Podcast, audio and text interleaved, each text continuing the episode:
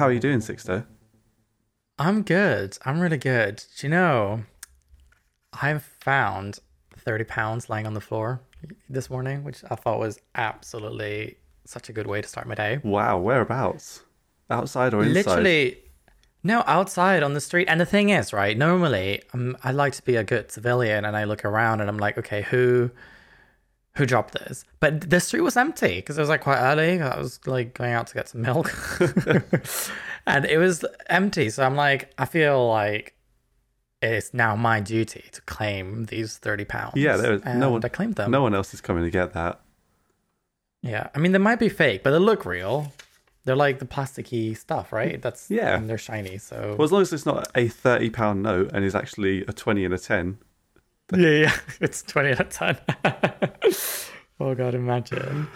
Oh, incredible! So, Cool. how's your Yeah. your week been in terms of? Have you watched anything? Have you played anything? Have you done anything of of note that people will care about? So, I've not really played anything, which is kind of shocking for me, mostly because I've just been kind of busy. But the free time that I have had, I've spent it rewatching Neon Genesis Evangelion. because, as some of you might know, the final film, after 10 years since the third film, is coming out August 13th. So I've decided to rewatch the whole series and then I'm going to rewatch the movie series because you can't just watch the movie series because even though it's allegedly a reboot, there's also plenty of stuff in there to suggest that it's a sequel to the first series. So, you know, I don't know uh, how, how versed are you in Evangelion? Like, just about, have you watched just it? about to say, I'm I'm not even a little bit versed in it. I think all I know is that it's it's a giant mech, as far as I know. It is, and this is now that I'm almost done on my second viewing. Definitely the best anime I've ever seen.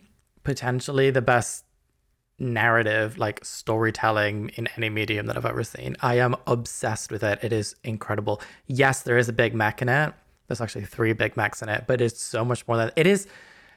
It, think like um Twin Peaks level of mindfuckery and sort of artsiness on a mainstream anime level, if that makes sense. Like they go really bizarre, really out there, very deep. Like the first time you watch it, you there's just no way you're gonna understand what's happening by the end because it's just a lot and it's also very emotionally overwhelming. Like I felt empty for weeks on end after finishing the series Oh wow! because it is it is not Pacific Rim.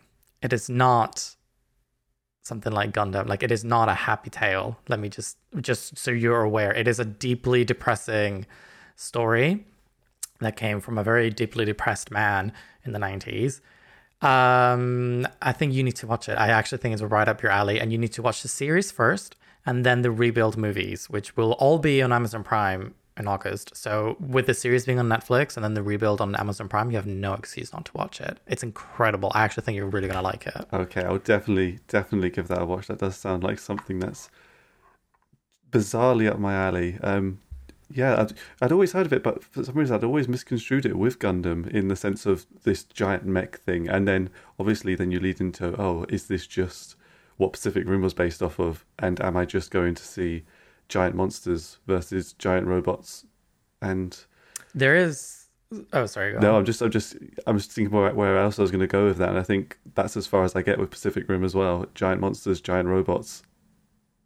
Yeah, there is definitely giant monsters and giant robots, and there's actually Pacific Rim definitely took a lot from here. Uh, I mean, the Pacific Rim takes a lot from the entire mech genre anyway, but there is like the whole like synchronizing with your robot, and like if your robot gets hurt, you get hurt mentally, and like this, all of that is in this.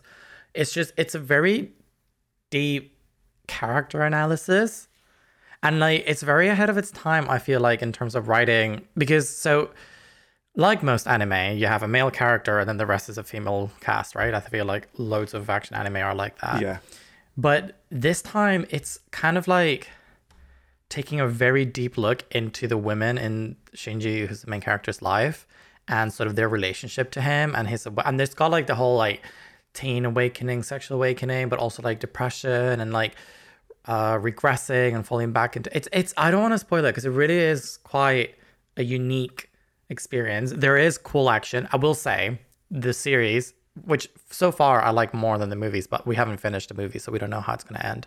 The series is better overall, but the action's a little clunky because it's 90s. And also some of the pacing is a little bit off, I will say, because you get starts off quite well, I think, and then you get a bunch of episodes in a row where it's just the monster fighting. But it's important for something that you'll know eventually, so you do just have to like sit through it. And it's not boring by any means, but it's like um, it, you won't really get to the meat of it until like halfway. But once you're in, mate, you're, there's no going back.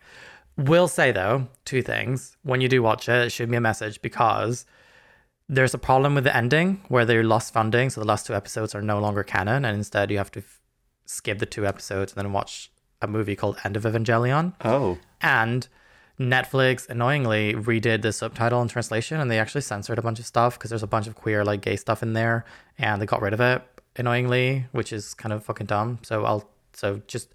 And it's quite important to the character. It's not like just me being gay and wanting gay characters. It's like it's actually an integral part of this character. yeah. So I will tell you what they censored on Netflix, but definitely it's worth a watch. Amazing. It's so good. Well, I can safely say that that is a better recommendation than Train Simulator or whatever it is you said last time. So I think 100% I will I will definitely give this a watch. I've got nothing but time at the minute, so why not get myself into Evangelion and see how it goes.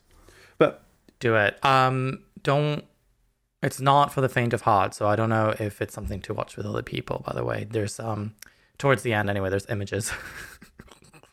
there's images. Okay, I'll accept that. there's images.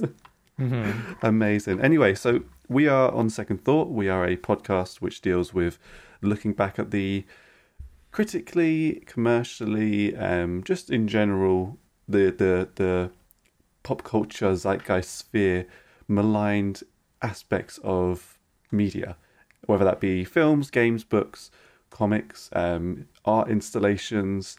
I don't know, a someone screaming at pigeons, something you know that people care about, but they don't care about a lot. And I myself am Sam, and I'm joined by Sixto as always. We are your hosts, and this week we are looking at a film that is near and dear to my heart, Signs.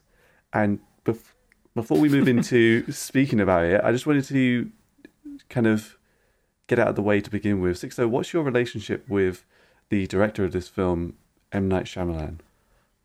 I mean, who doesn't love the tragedy of M Night Shyamalan? um, so my first, I think most people will have the same thing, but the my first encounter with him was The Sixth Sense, which as a teen I loved. I was like, oh my god, this is scary, but mostly wow, plot twist, what an ending.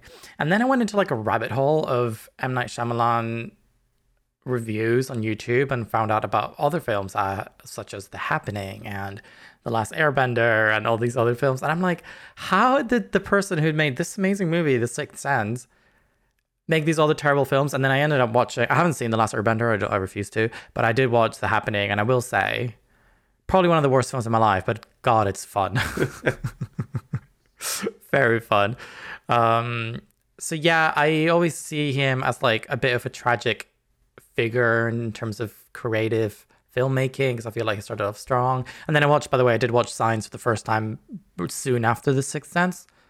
Um, and I did like it then, but I won't say what I thought about it this time 'cause- spoiler. But um, I did like it then, and then you know I was like, oh, this is terrible. But then eventually he like had a bit of a resurgence. I feel with The Visit Yeah. which I saw and I was like, do you know what? That was actually really fun. I really liked the visit. And then I didn't see Split because I haven't seen Unbreakable and I don't want to watch Split until I watch Unbreakable, but then I just CBA to watch Unbreakables. so I'm stuck there. Um, but I think I'm seeing Old later today actually. So um, I am excited for that and see how it goes. Although I do hate the title Old. It's kind of it's kind of so stupid. It's funny, but Very on the see. nose. How about yeah? How about how about you? What's your relationship with Shyamalan? So I, you know, kind of unabash- unashamedly adore directors with um, storied careers. You know, my my obsession with someone like Zack Snyder really tells the tale there, and Shyamalan's no different. Where Signs was my first film of his, and so I'll save all of that for when we actually speak about it. But as a director, I, I find him to be so so fascinating. Just in that, for a lot of his films, and yes, there was that the era of the happening, Last Airbender, After Earth. There was kind of that era of oh Shyamalan trying to go studio, which clearly uh-huh. didn't work. But outside of that, I find his films so interesting because I can never categorize them into a genre, so to speak. And we'll get into more of this when we speak about Signs, but I find it really tough to be like, okay, this film is um this is about this one specific thing, or this is a this is a horror film, this is a thriller film. And I think I recently watched an interview with him where he says, you know, that's one of his issues that he had when he was having to make The Last Airbender or After Earth was that oh he was making a studio film, so it needed to be this genre. So when he was trying to put in mm-hmm. different elements of it, it just didn't work. And he himself, I think, has has come out and said that he kind of just did that for the money. And so when it came to something like The Visit, which he remortgaged his house to fund, you know, you kind of see that oh maybe this person shouldn't have ever been sucked into that commercial machine. And I just think as a he's almost like an enigma in a certain sort of way because his films do they follow this sort of trend of oh the, the twist ending is so surprising and all these different things but outside of that i think he has such a interesting way to deal with characters and arguably and this is a big swing but arguably i'd say that he can bring out some of the best child performances that i have ever seen on screen and i think this is the case and again, I'm not looking at Jaden Smith in After Earth here, but if we look at something like, was he a child there? I mean, basically was he was basically de- de-aged Will Smith from Gemini Man at that point. So true. you know, if we look at something like The Sixth Sense, where Haley Joel Osment is astounding in that role, um, we look at and again, you haven't seen it, but I do really recommend Unbreakable. The kid in that is fantastic. Uh, up to mm. when you're about to see Old today. I adored Old, and again, really, really strong performances from the child actors. So, yeah, I really like Shyamalan. I really, really do. And what about Signs? Where do you stand with that? So, and when was the first time you saw it? Signs. So, Signs was my first film that I've seen of his. I must have seen seen it back in. Ooh, I think I was like ten. So this was this ostensibly was my first horror in air quotes film. This was mm-hmm. my first experience of the something quite scary that wasn't just Scooby Doo kind of levels of, of silliness. So we'll get into it now and we'll, we'll see what, what we both thought of it. So Signs is a 2002 sci-fi thriller drama. As I said, really hard to categorize. Um, yeah. Written and directed by M. Night Shyamalan, of course. It'd be weird if I we just had that massive conversation and I said, oh, this is directed by someone completely different. But written directed by Shyamalan, uh, box office of 408.2 million US dollars, and a mixed or positive reception, but more so, I think, when you dig into some of the reviews, they do come across as overall riding off the laurels of things like this is his second film or third film following off from The Sixth Sense. So he's still riding that, that train of, oh, this is the new Spielberg almost. And mm. so, yeah, so we'll, we'll dig into it now and we'll, we'll see what, what we both thought about it. But I think, you know, just to kick things off, I absolutely love this film so, so much. And I think that will, you know, color a lot of my opinions of it, but I think on rewatching it this time, I really tried to dig into a critical viewpoint of it and try and dig into well, what is this film trying to tell me? And I've come away with with quite a lot of thoughts. Some of them very explicit. Some of them where I thought I was being really clever, only for the film to then turn around and be like, oh, well, that was kind of the point the whole time. And ultimately, I came away from it just thinking this film is so heartwarming and just this film was like a warm hug almost. And Mm-hmm. It really, yeah, it means a lot. So, how about yourself, Sixto? How did you? What's your experience with Signs? So, obviously, the first time I saw it again, I was quite young. I think I was like 11, 12, maybe. Um, it wasn't my first horror because I will always remember my first horror movie was The Others, and it. Oh, wow. Me. Well, I say that. Um, obviously, if you don't count Scooby Doo, which arguably is quite scary. And Harry, Harry Potter really terrified me actually when I was a kid. Number two, the Chamber of Secrets. I was I had like nightmares for weeks. But anyway, yeah, the others is like the first one, and then this was like soon after because I watched like the Sixth Sense, and because I feel like all these movies from that sort of time were all quite similar in that they're very accessible, not too intense horror films. Yeah. Um, which so I was kind of like watching them all, and I found it quite scary then. I didn't know if I li- I mean, I definitely liked it, but like I wasn't. I don't think I knew enough about myself or cinema to like actively say, "Oh, I love that movie." That makes sense. Whereas now I watched it again, and I'll say I don't think I love it as much as you do because there are a few things, especially towards the end, that kind of fall apart for me. Um, mostly in terms of just keeping me engaged. But I really like this movie.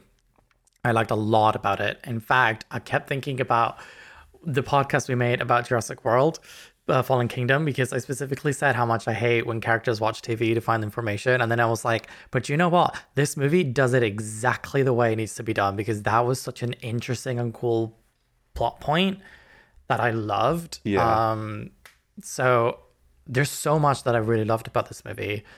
Uh, like I said, it is my only real problems, which I think we'll get to when we kind of discuss the end. It does it, it it didn't keep me as engaged towards the end. I did find it a little bit, and I don't like using this word, but it did find it a little bit boring towards the end, which is annoying because it's supposed to be like the big climax, obviously. But I don't mean the end end. I thought the final confrontation was cool, and I liked it.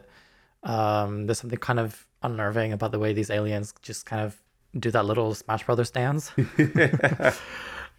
um, but just before that, I was like, uh, you know, but um, yeah, overall loved it. I don't really know where to even begin. Oh, I guess we could just start with the opening because what a great opening, right? Yeah, absolutely fantastic. So, for those who who may not know, you know, Signs is a film that follows a family who have recently suffered a tragedy with the loss of the mother, and we are in the shoes of Graham Hess, who was a former reverend, who is now um, left the faith and is struggling with existing in his new world, essentially.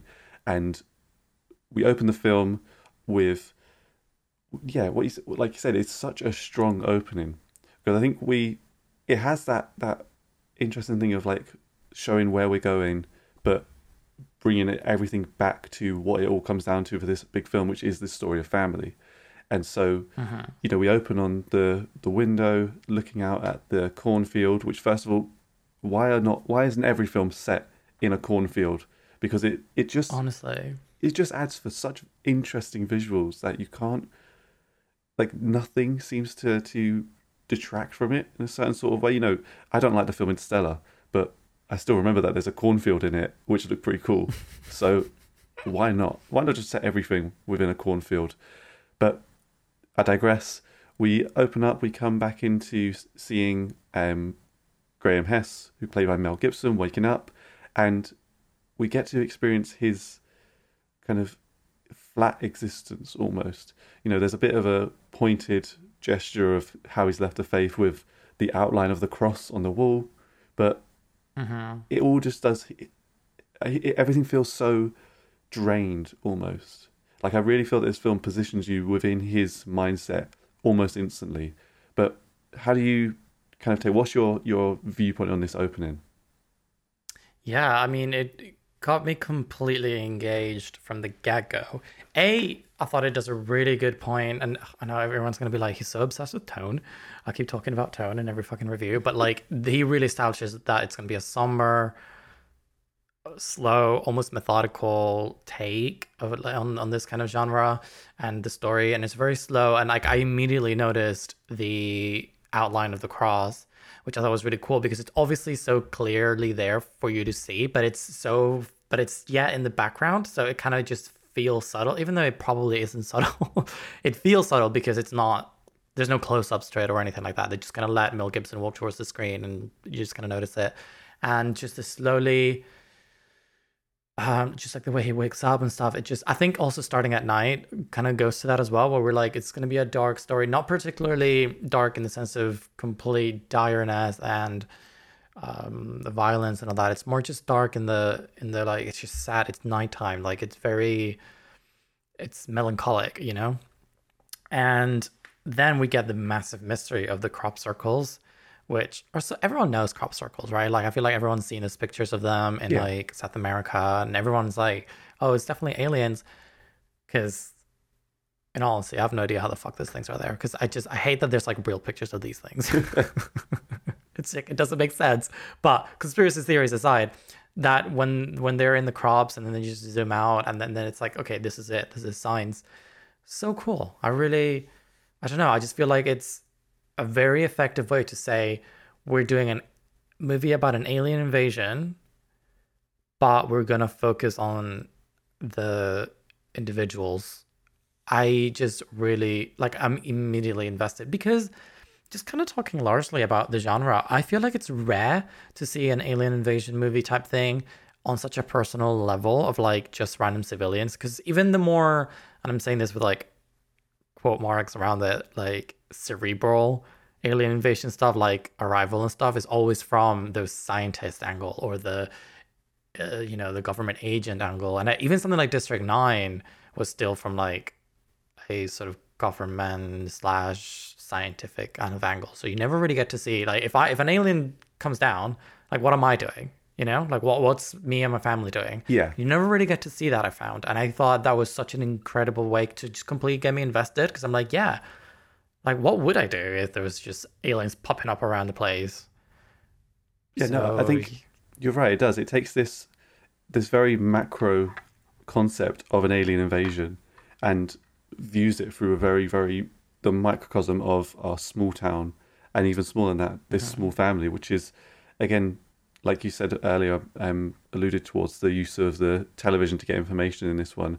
I feel that's where that comes to play so so well. But just before we get into that, the one thing that always stands out to me about this film, and you know, we didn't really speak about it with Jurassic World, but for this film particularly, the music of this film by James Newton Howard is impeccable. I think yeah, for something that is so mysterious, but at the same time sends shivers down your spine every single time. Just that that slowly repeating motif. It's terrifying, and to me, that's what a small town alien invasion sounds like. Not not you know this isn't big sci-fi drums. This isn't Junkie XL on the the the or the the War Machine sort of thing. This is very small. It sounds like a very very small orchestra, and at the same time very grand in how terrifying it is. And it plays into a lot of what I think this film does really well, which is balancing this somber tone with moments of horror, moments of, mm-hmm. of heart, and funnily enough, moments of real visual humor. Like I've, I've mm-hmm. found myself laughing so much in this film.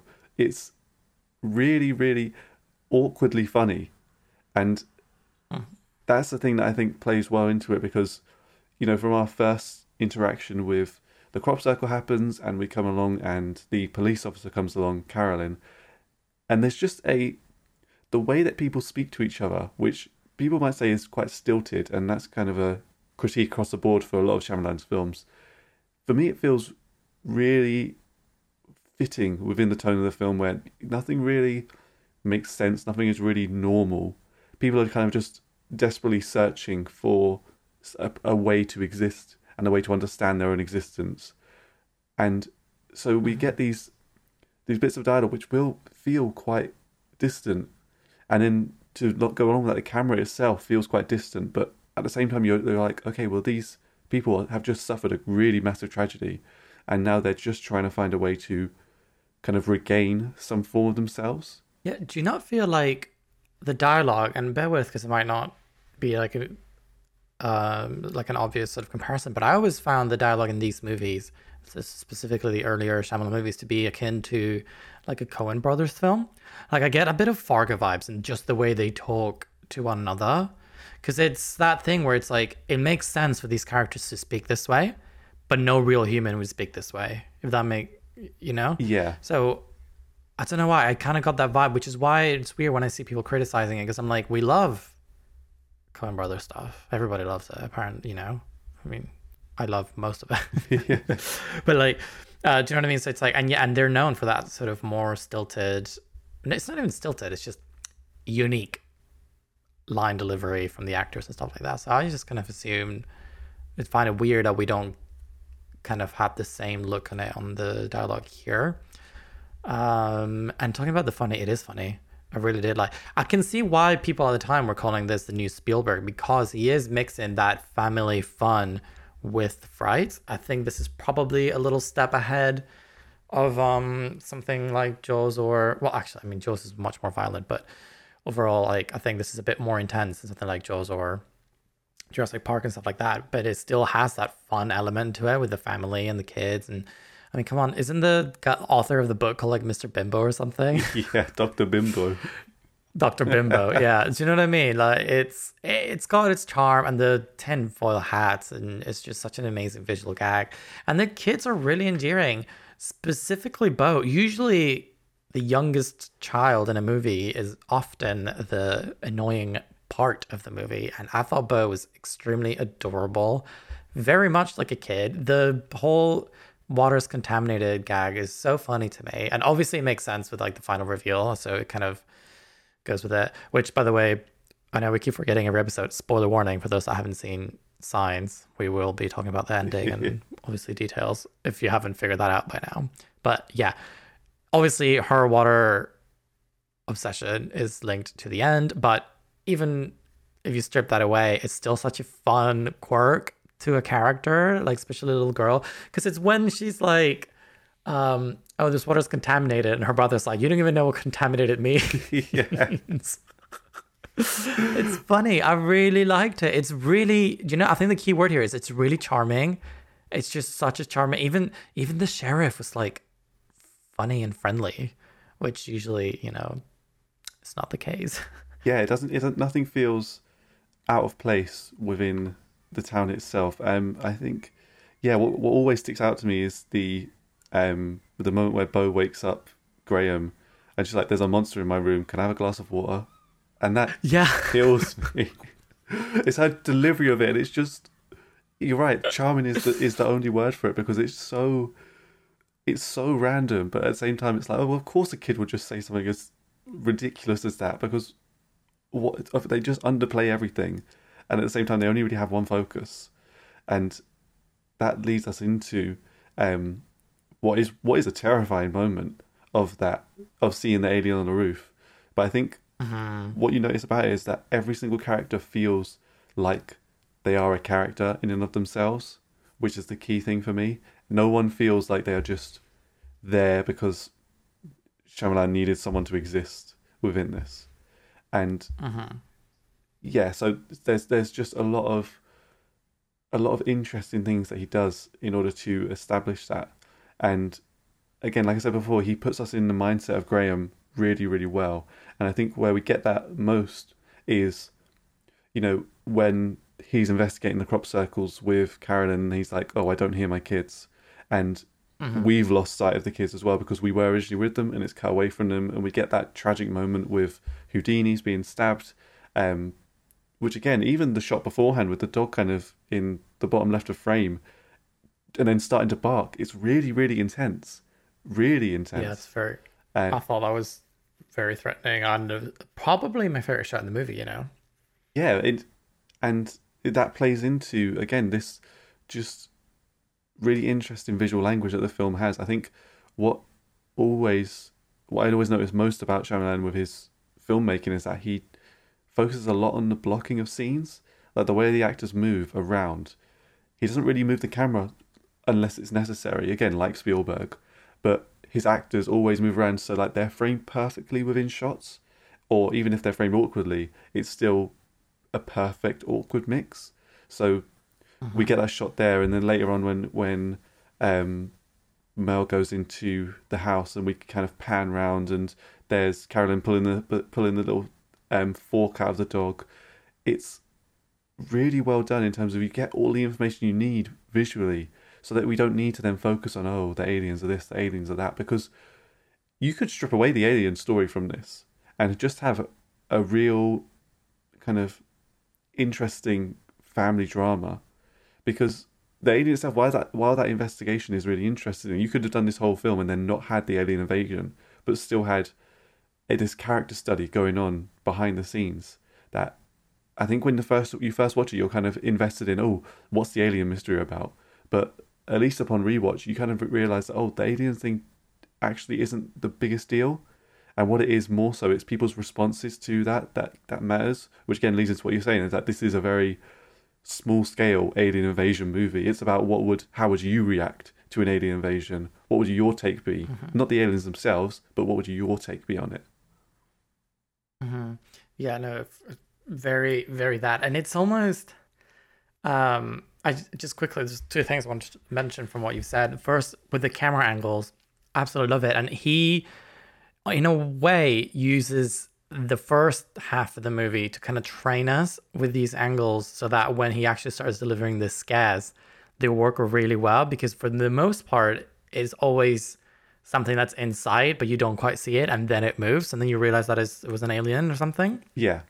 And that's all to do just because we're so used to the camera angles perhaps not following the character along or you know just kind of like being in what might be like a weird position at first and you're just kind of I don't know, just it was really great. Particularly my I think the most famous jump scare in this is definitely the the, the Mexican birthday party when he like jumps out, the alien jumps out. But my favorite jump scare was the very I don't I don't know if it's an alien throwback or not, but to me it felt like an alien throwback, which is when the kid is by the window and then sudden and there's like an arm near him, but you don't realize it's an arm until it moves and then you realize it's an arm. That was like yeah my favorite one, and that's only because we're of the camera angle again. You know, like you were just so used to these static cameras that it just kind of makes it more effective. I thought, and then in terms of the um, family thing, like what would we do?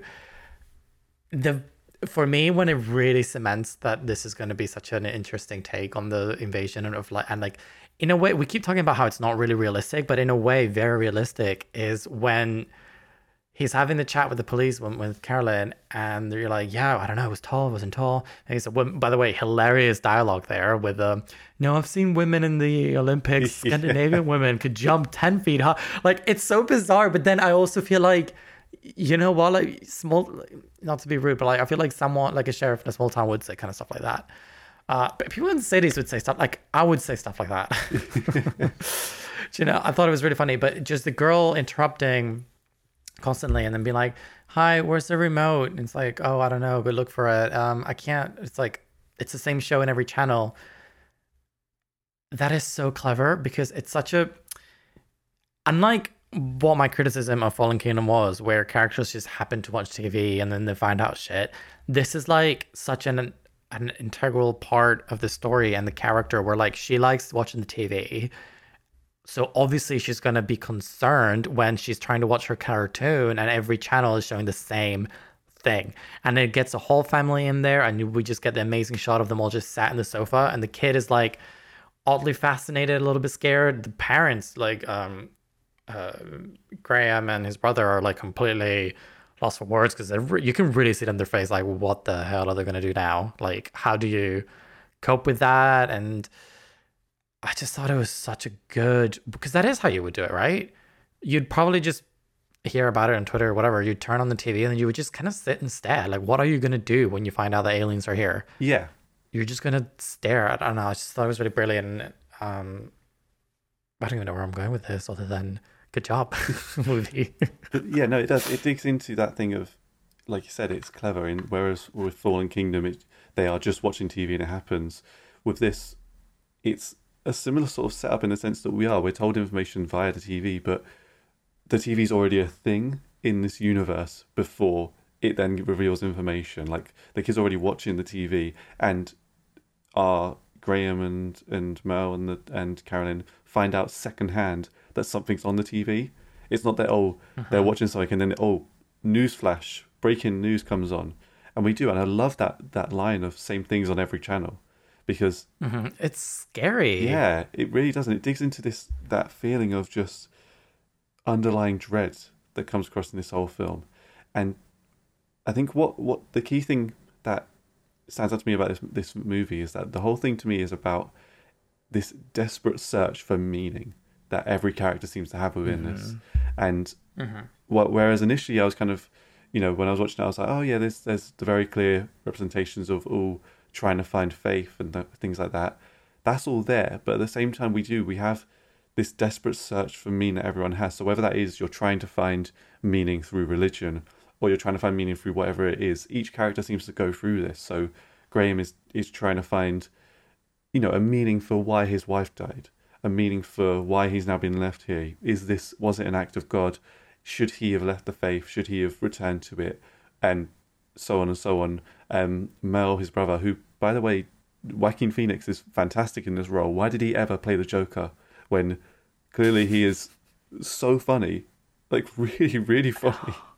And I know he was hilarious here. yeah, really plays these characters so well. Why would he then have to go on it? That's a different story for a different day. But you know, his his whole thing of oh, he was going to be a minor league baseball star. He's going to go into the majors, and he doesn't.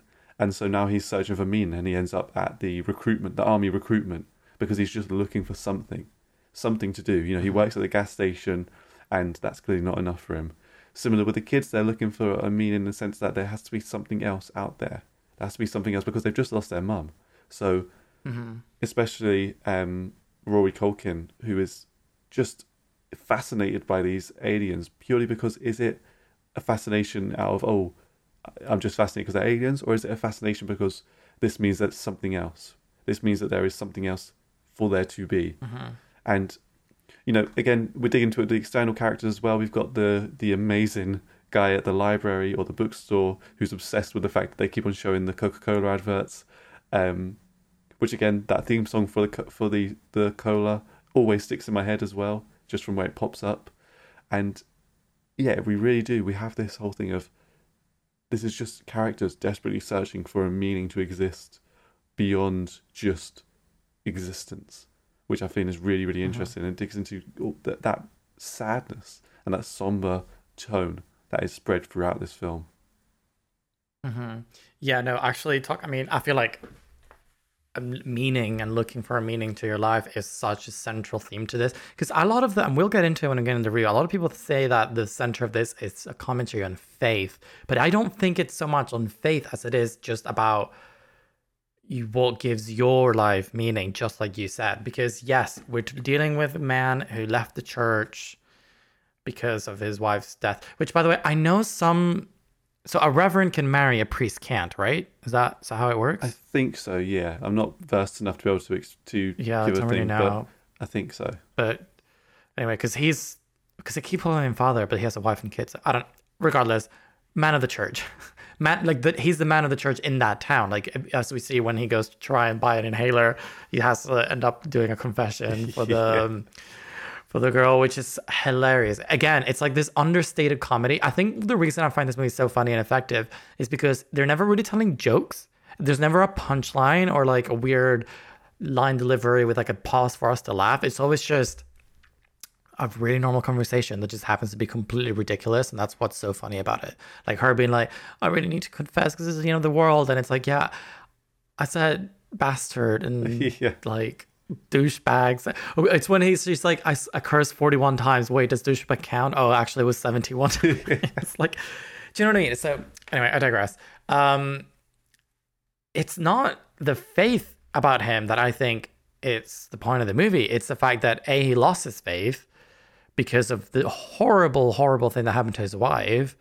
It's and he's just lost because you'd assume all that he knew, right, was his love for his wife and kids and his love for God. And when God essentially uh, in his eyes, I guess, when God killed his wife, because she I think it all comes from that line that she delivers to him where she's like, I was just going for my walk. Like it was no, no, it's not. It's that, and also when Shyamalan himself says it was meant to be, or something like that, right? I think that's the line. It's like, I never fall asleep, and there was no cars for the whole journey. It was meant to be.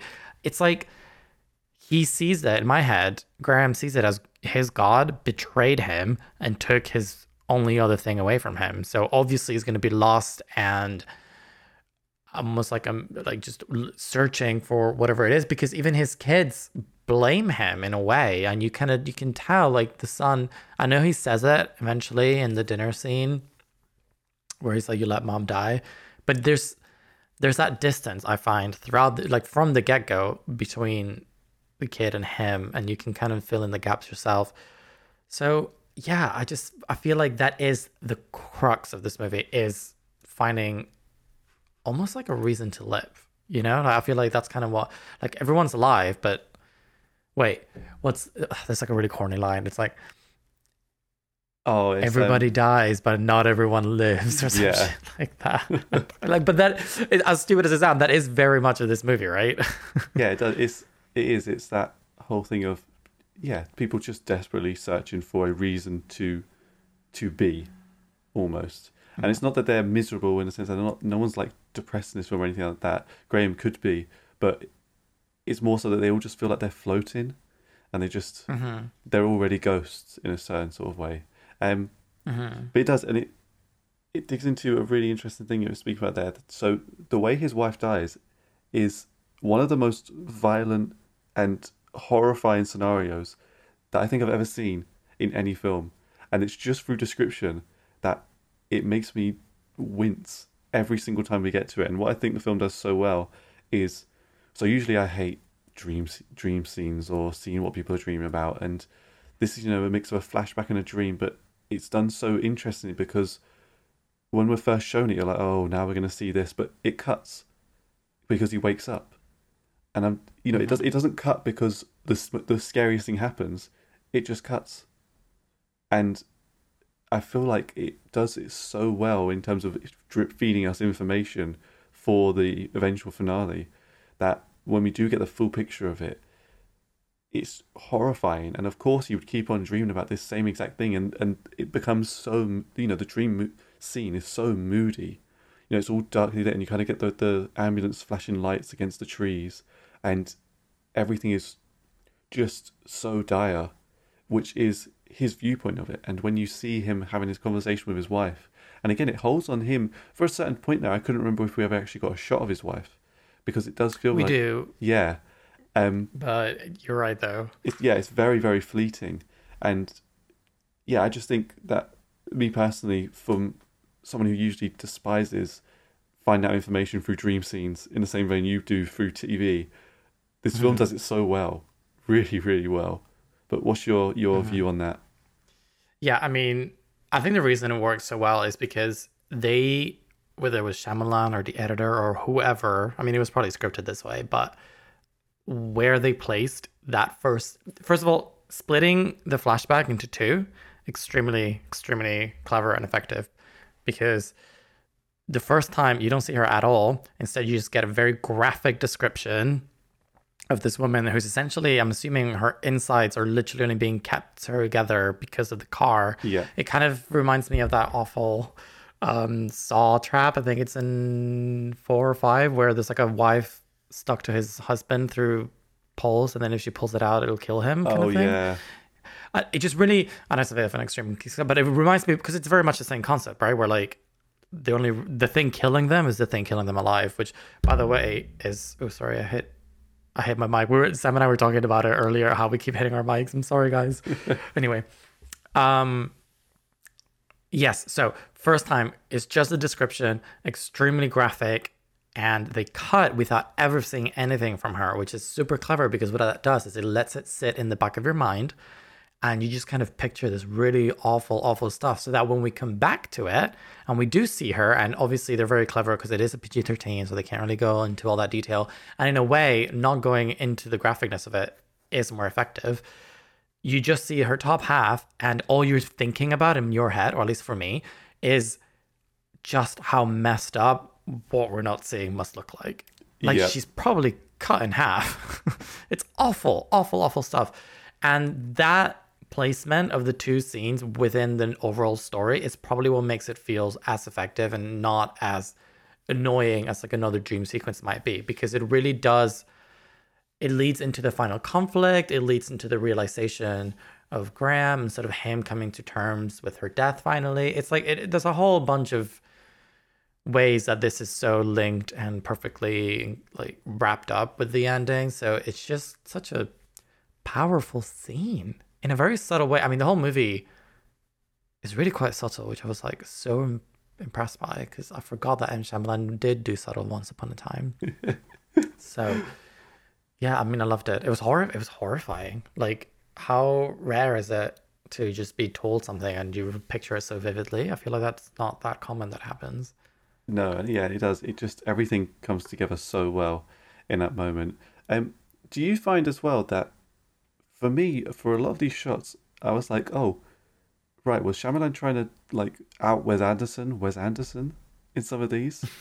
Because It felt very that, yeah. yeah, some of them are so perfectly symmetrical, but again, that just adds to the comedy of it. It adds to that kind of that everything is just very awkward between this town and between well, at least between Graham and the, the, the members of this town because obviously they know that he's left and everything's happened here. But outside of that, what I find interesting, I want to dig into the bit you spoke thought was boring in a second, but I just wanted to get your take on this. So, how do you feel about that?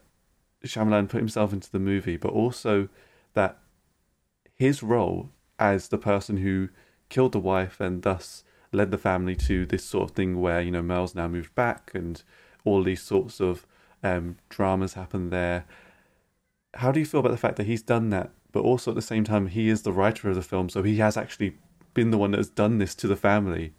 So he's it's on a very meta level put himself in it as the cause of this family's um, chaos, and he actually is the you know the overarching god of this family's chaos in a certain sort of way.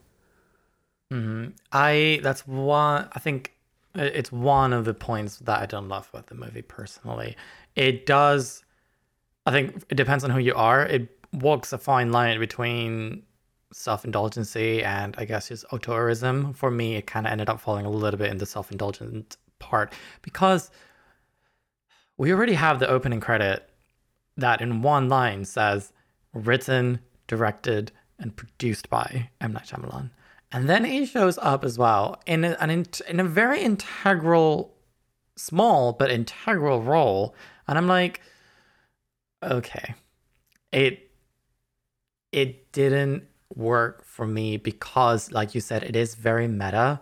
He did right. He is the cause for the character for the wife dying, both in film and behind the scenes.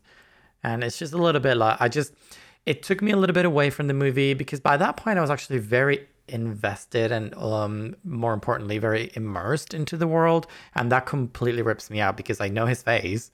I'm like, "Oh, this is the guy writing everything." It reminds you of who the writer is, which you don't generally want. There's some movies where you like seeing the director, if that makes sense, not but like not particularly in the movie, but like something like the Neon Demon Nick Winding Refn is all over that thing, and you never forget that this is a Nick Winding Refn movie, right? Yeah. And that works for that. But here, I'm immersed, and I the one thing that breaks immersion is remind, being reminded that this was created by people. And so when you put the person creating everything in the movie, and also, I'm sorry, dude, not the best performance of the movie. Just a very, very slowly breathing, slowly talking, looking away in the distance kind of performance, which is a little. I mean, the movie is corny, but this is like a little too much. So I didn't love it. It didn't like you know ruin the movie or anything, but it is. I think I have two main issues of the movie, and that's definitely one of them. How, how did do you do you like it? Did you like that? Yeah, cameo or cameos? I, I like I like seeing him show up. I think he's always interesting to see. Um, you know, he he was the star of his first ever film, um, Searching for God, I think it was called, and I think he he was this, this he was the main the main character in that, and I just when he shows up, I'm like, oh, Shyamalan, like he really does try, and this is his most dramatic attempt, at least in all of his films. You know, he's he isn't just kind of there.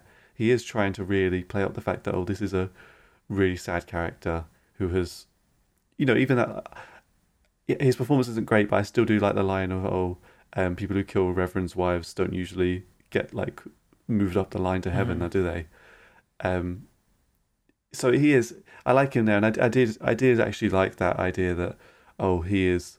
He is literally putting himself in this role and taking over the fact that he is the cause of this family's heartache in m- multiple ways, essentially. So that it didn't take me out of it so much as it was like, oh, this is a this is a nice bit of meta commentary outside of that. That oh, you know, a filmmaker kind of wakes up these these massively tragic scenarios and such a brutal one in this case that is it fair for him to then put the blame on someone else or is he going to take the blame himself?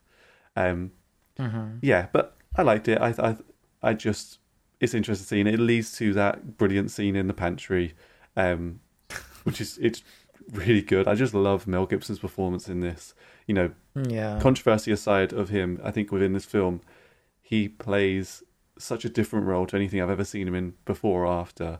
And I think casting the person that made Passion of the Christ as someone who has lost their faith, fantastic, absolutely brilliant. That is now that see, but that's the kind of level of meta they should have stayed at. yeah. Do you not just think? I don't know because I agree. I think the scene is great and important. That's kind of like my problem is. Do you not think it would have been just more effective just having an actor? Not saying that M. Shyamalan isn't an actor. Like obviously he is. He's acted many times. I'm saying like, just not him. Do I you not think- think? Because I don't know. I find it quite imagine breaking. I just think who do you get for that role because it just feels like such a Shyamalan role, in the sense of, it's the, it's the same role that he's in in Sha- in if I say Shape of Water in Lady in the Water, um, in that he is kind of the, an integral plot point that isn't in the film for a lot, but it still has this this overarching power over the film itself. So Yeah, but that's just a bit of a dick move. It is, it is. But at the same time, I was reading up about the director, um, Vincent Gallo, yesterday, and let's just say that I, I'm never, I'm never going to think anyone else is self-indulgent ever again after finding Vincent Gallo's website. So I'll leave it at that. Do your investigation if you want to, but I mean, don't waste your time and do that. I'm so gonna Google it after. It's horrendous. But outside of that, you said that a bit bored you before we get to the reviews and the ending. So Uh-huh. what was what was it that kind of drew you out of it?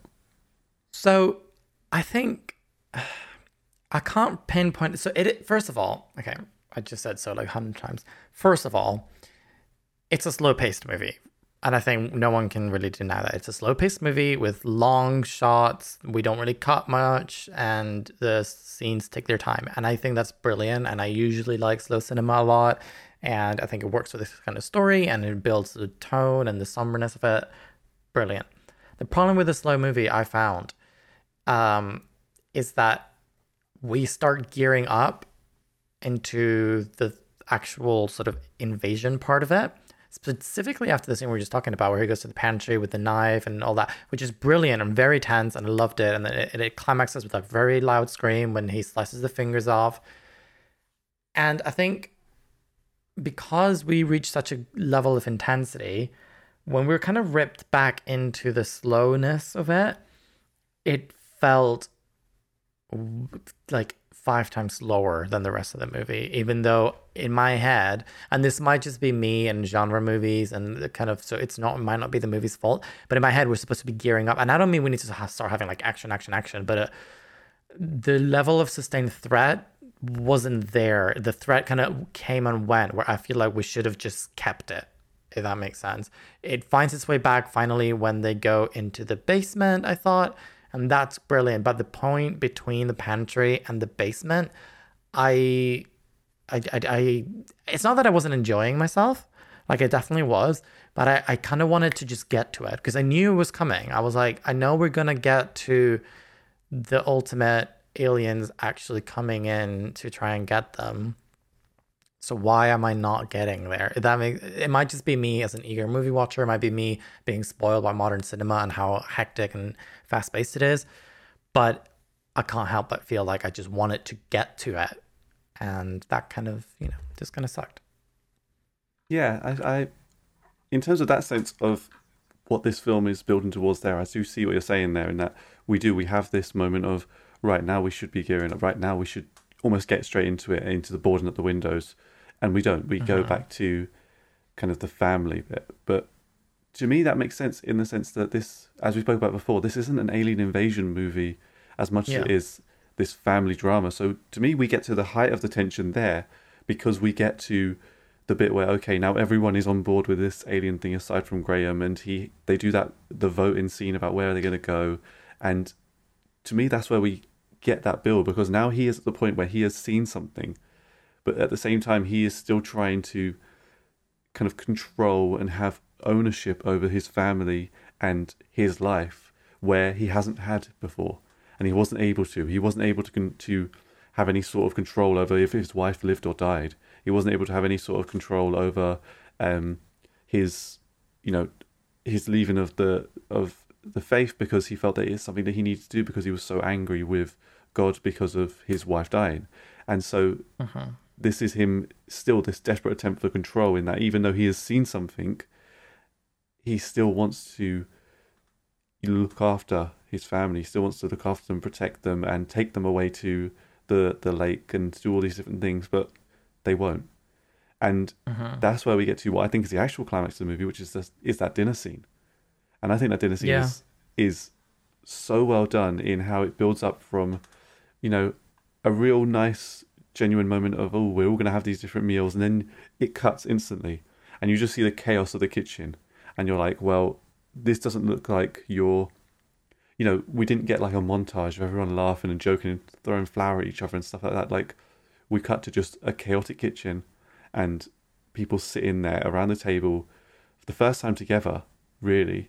And you know that they are a family of, of um, they are a religious family. So you're kind of expecting that, oh, there was that period where they would have said grace. And now they're just hanging there. No one's eating anything. And to me, that is the climax of the movie because that's where you get the moment of I hate you and you let mum die, and then everyone comes Mm. together, and then everything we get after that is the epilogue almost, the the conclusion of the alien invasion storyline. But at that point, we've Mhm. got this family has finally come back together. They're finally a unit again, and we lead into the lovely moments of them boarding up the house, and we hear the story of the two births, and it just feels that this is almost a story that wants to be told, as opposed to the story that is being told. Yeah, I mean, you're absolutely right that that dinner scene is the climax of the movie. It's almost. So I loved it as well. I thought it was super well done. Even just him breaking down, like, I'm just gonna eat everyone's food, and it's, Yeah. it's kind of again, it, it goes to that sort of ridiculousness, but you feel the pain in that because when you are so hurt, I feel like you would do really bizarre things, and I can't even imagine like the shit that this guy is going through because obviously not married, don't have kids, not a priest. Um, there's a whole lot of stuff to him that I can't relate to, but it um, there's also plenty that you do relate, and I feel like that scene is great. It just kind of, but it kind of just goes to my point where I feel like. the movie i don't know maybe i would have uh, i can't i can't really say it because i feel like maybe i should have done the scenes in a different order and just focus on the alien and then the family but then kind of it i'm a bit of a i feel like i'm being a bit hypocritical because it's like yes this does work actually and that is great and it's very important. I just don't i don't know. There is something about the order of the final like 20 minutes that just didn't click and i can't tell you what it is because you're right this is the climax of the movie and that is an amazing scene. But it's just wedged i don't know there's something about it. Maybe maybe the pantry scene as much as i love it was too much alien stuff and i needed the alien to be like either not there at all or um later or something. I don't know. Like it was too too fun if that makes sense to then be brought back down into the somberness of it all only to be brought back into the fun. I, I think maybe maybe i would have maybe this should have reordered it. Maybe not. Maybe i'm just chatting shit. I don't know. But something's keeping me from like fully enjoying the finale. But i do love that dinner scene And i do maybe- love yeah. the overall thing so Maybe if we know. if we cut out the pantry, not even the whole pantry scene, but if we cut out the moment where he goes back with the knife, because that's where we get the action burst. So if we cut out that, maybe maybe because it is fun don't get me wrong i did like it a lot it's just the whole movie is so about the aliens almost the alien really is just about a way to put these characters in this situation more than anything so it kind of maybe they should have just kept the alien at bay for a little longer maybe maybe i don't know we'll see when we make the remake yeah. or the sequel. or the sequel how, Uh, how do yeah. We do, yeah. How do we do the plural of signs when it's already a plural? signage signage. Amazing. So that's kind of all I have to say for this big moment. Aside from speaking about the pantry scene, the moment where he's like, "I'm a police officer." Again, the film's so just funny. so funny. It's so It is funny.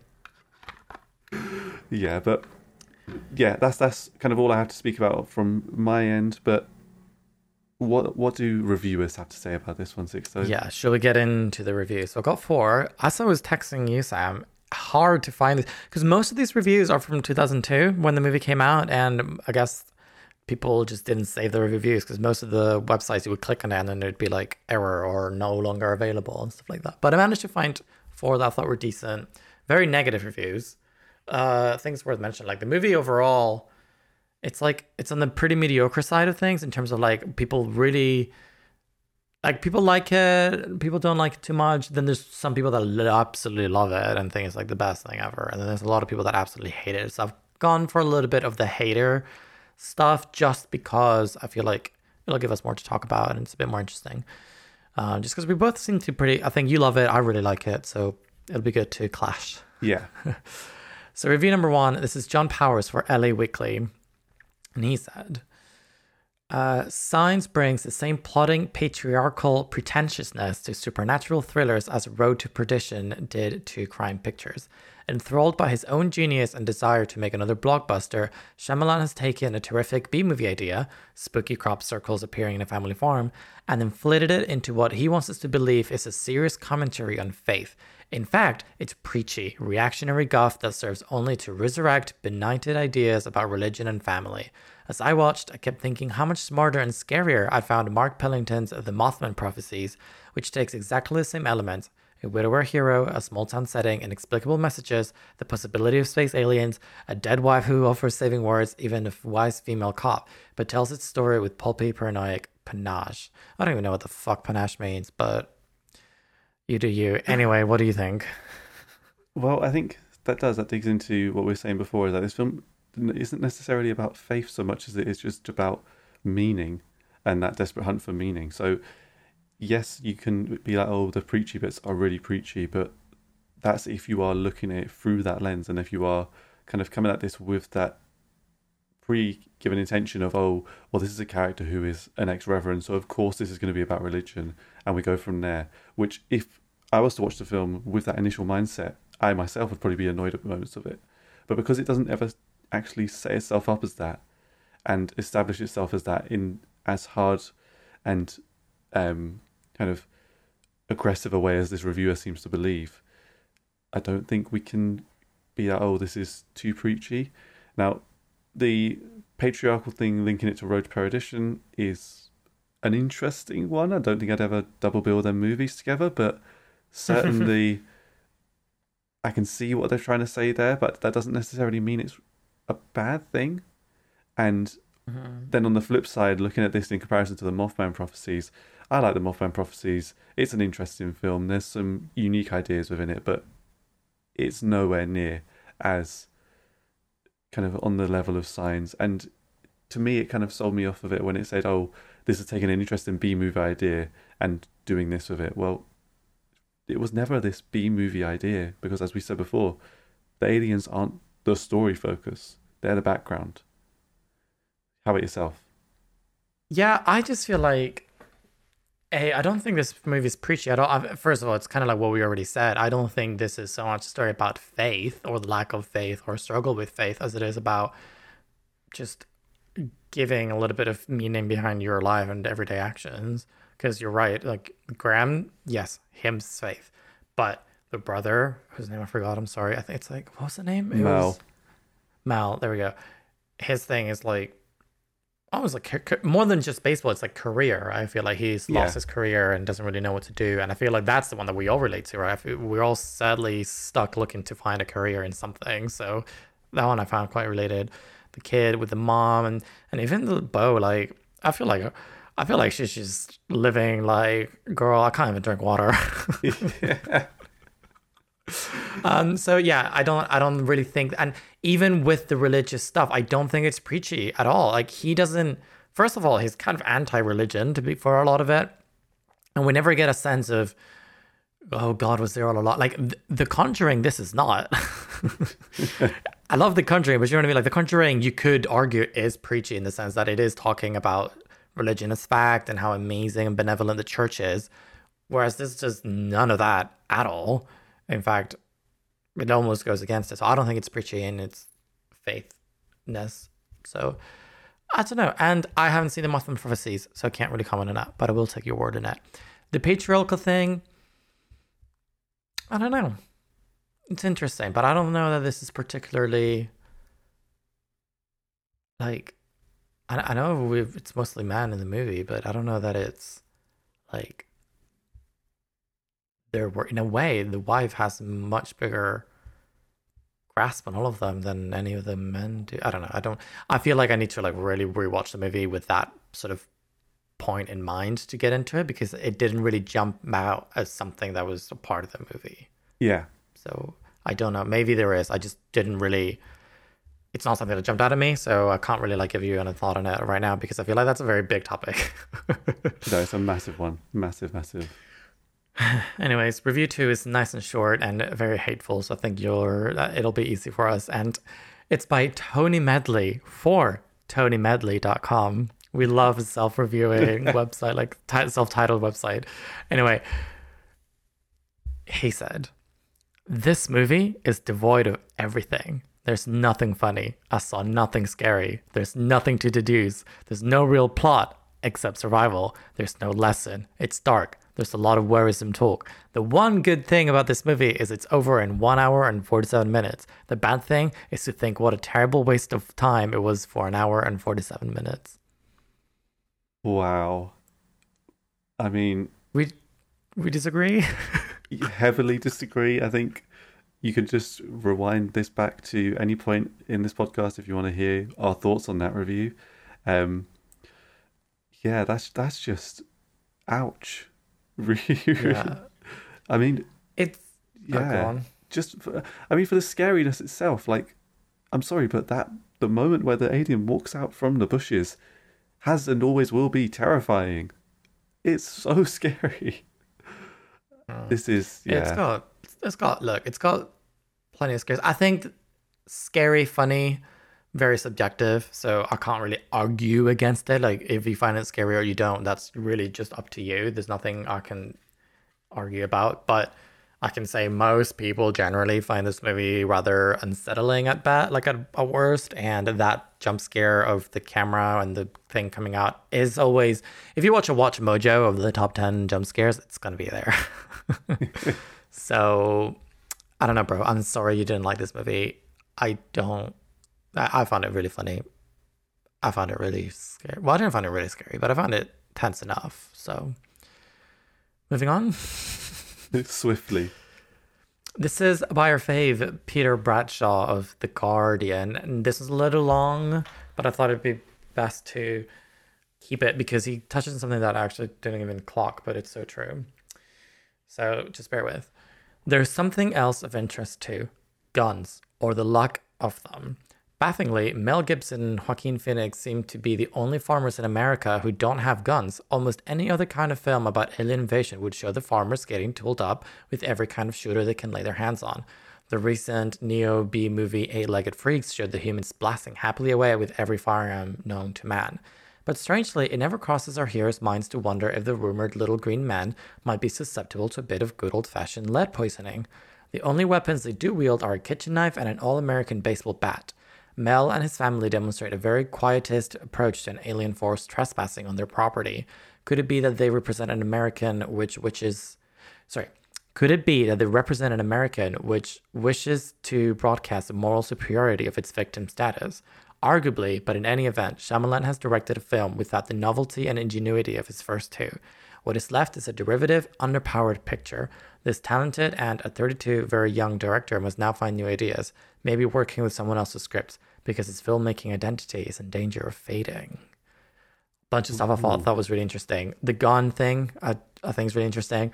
And also, it's just, I just thought it was funny because he's already like, is your filmmaking identity in danger? And it's like, boy, if you only knew. Peter Bradshaw was um, kind of self fulfilling prophecy there for Shyamalan, it seems.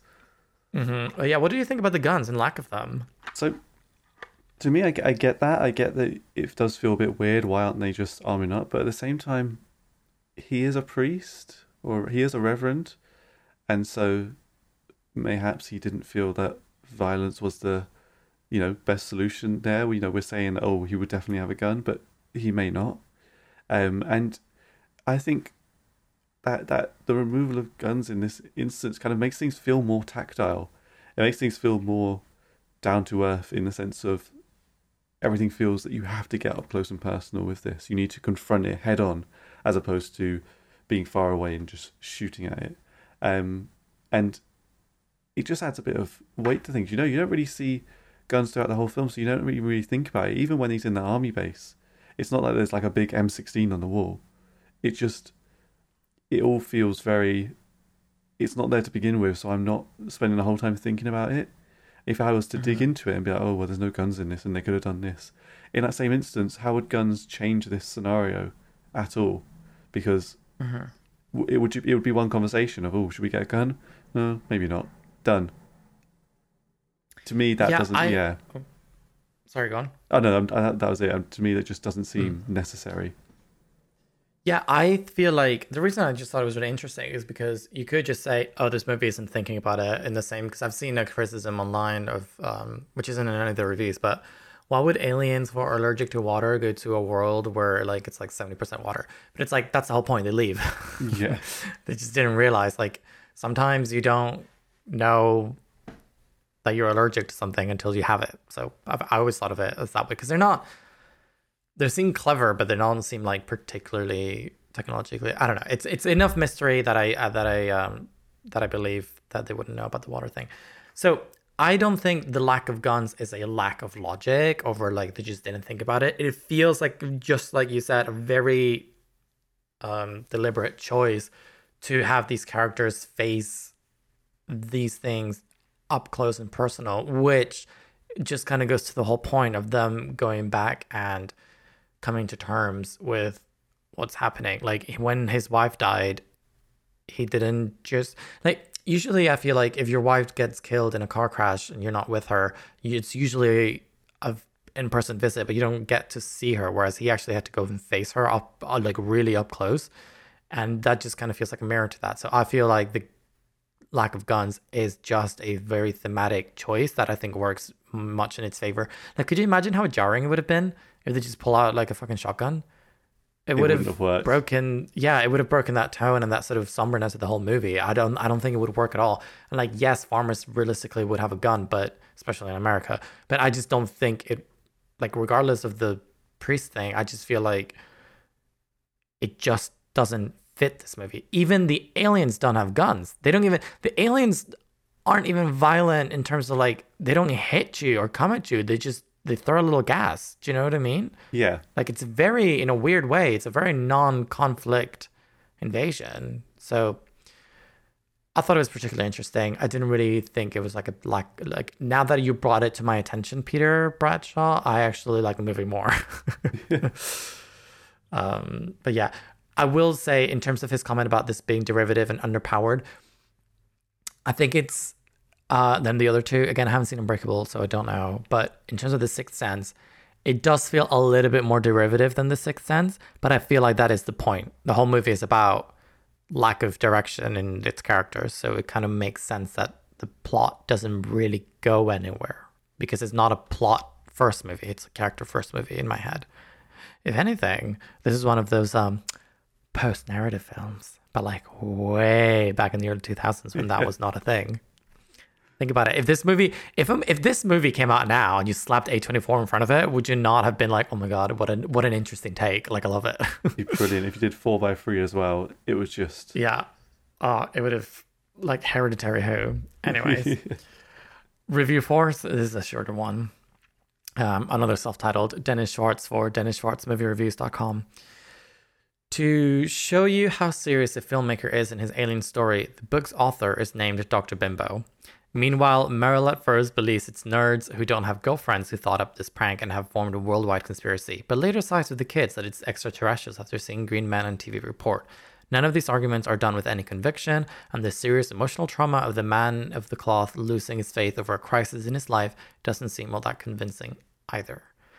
Um, I think just so you know, the review was really long, so I just pulled this part out. But main, basically, the main gist is that he just finds like there's not really any realness or like tact to the story and the the plot and the like arguments in the movie. I think again that's a. I can see how you can approach it with that lens of oh, Mel kind of just um, shifts from this to that, but you kind of see through the character of Mel that he is again, like we spoke about time and time again, he's desperately searching for something.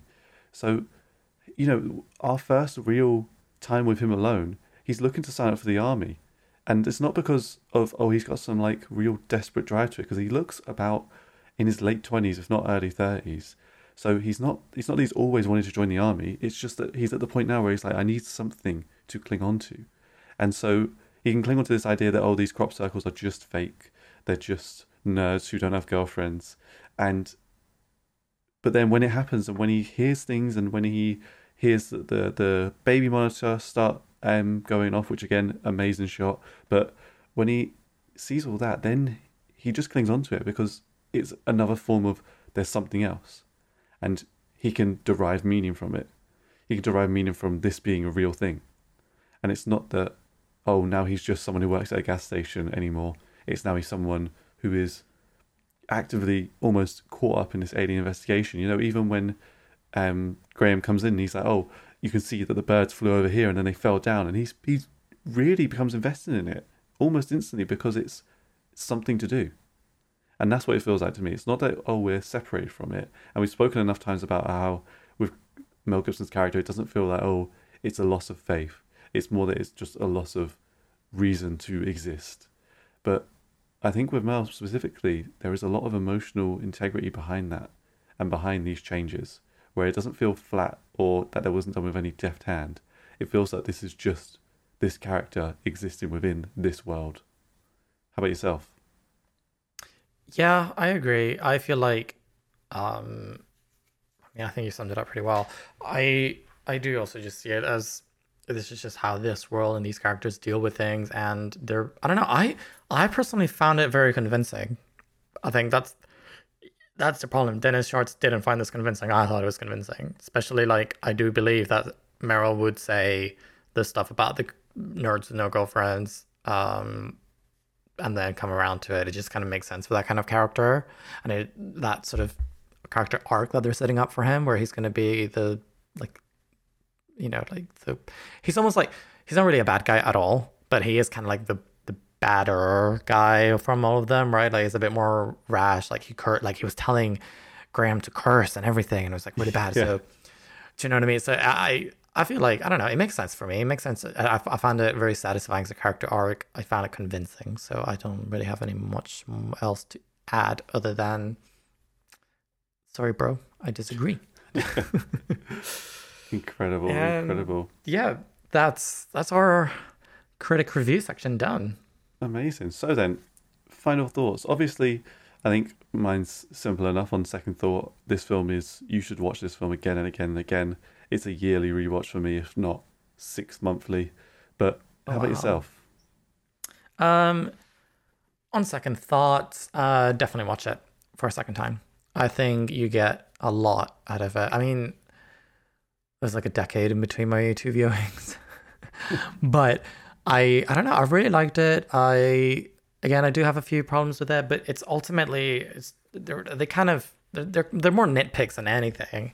I think it's great sci-fi um, that explores really deeply its characters. It's a small cast, which I really appreciate in this kind of movies. There's only literally like four that you have to keep track of, five really if you count the police officer. Um, I don't know. I really liked it. I thought it was very effective, very subtle, which I really appreciate. Very unique take on the alien invasion. Um, like I said, had you slapped an A24 in front of it and released it now, the movie would have been. I think no one would have really argued against it personally because it's it's quaint, it's quiet, it's tense, it's funny, and it's a good time. I liked it. Definitely, definitely. Well then, final question for you, Sixto, before we wrap up and say our goodbyes. So, aliens have invaded. They've reached your farmhouse, and thankfully, your daughter has, you know, an aversion to tap water. but what do you do? Um. So, have they broken into my house yet? Mm, they are breaking in. Then, hopefully, since I am a farmer in the modern times, I will have an irrigation system. So I will just turn on the irrigation, and then those fuckers have nowhere to go. Oh no, the put- film. You can't set this film in the in the the the 2010s. No, you even can't. Even past 2002, you probably couldn't. yeah, all you need is a hose, and it's Yeah. over. Oh, who would Um, have thought? Who would have thought? Well, Mm-hmm. thank you everyone for listening. This has been on second thought. As always, we will continue to be here to question, argue, and debate why why you should watch things that people maybe tell you you shouldn't. And Mm-hmm. yeah, if you are you know interested to know more, you can find us. Well, where can people find you, Sixo? Um, you can find me on Six Things I Hate on Letterboxd, YouTube, and Twitch. I would also, I mean, honestly, also on Instagram and Twitter, but like I'm having a bit of a cleanse. I've deleted the apps off my phone. um, but yeah, follow me on Letterboxd. It's fun. Follow me on Twitch. It's fun. Follow me on YouTube. It's fun. What about yourself, Sam? Nice. So, well, as always, you know, I like to spend my days in crop fields, um, being one of these these so-called nerds who can't get girlfriends. Although, in my case, the, opposite. But still, I like to um, go around and. you've had a girlfriend for like as long as I've known you. But still, that doesn't stop me from wanting to put these boards down and putting crop circles everywhere. I need people to know.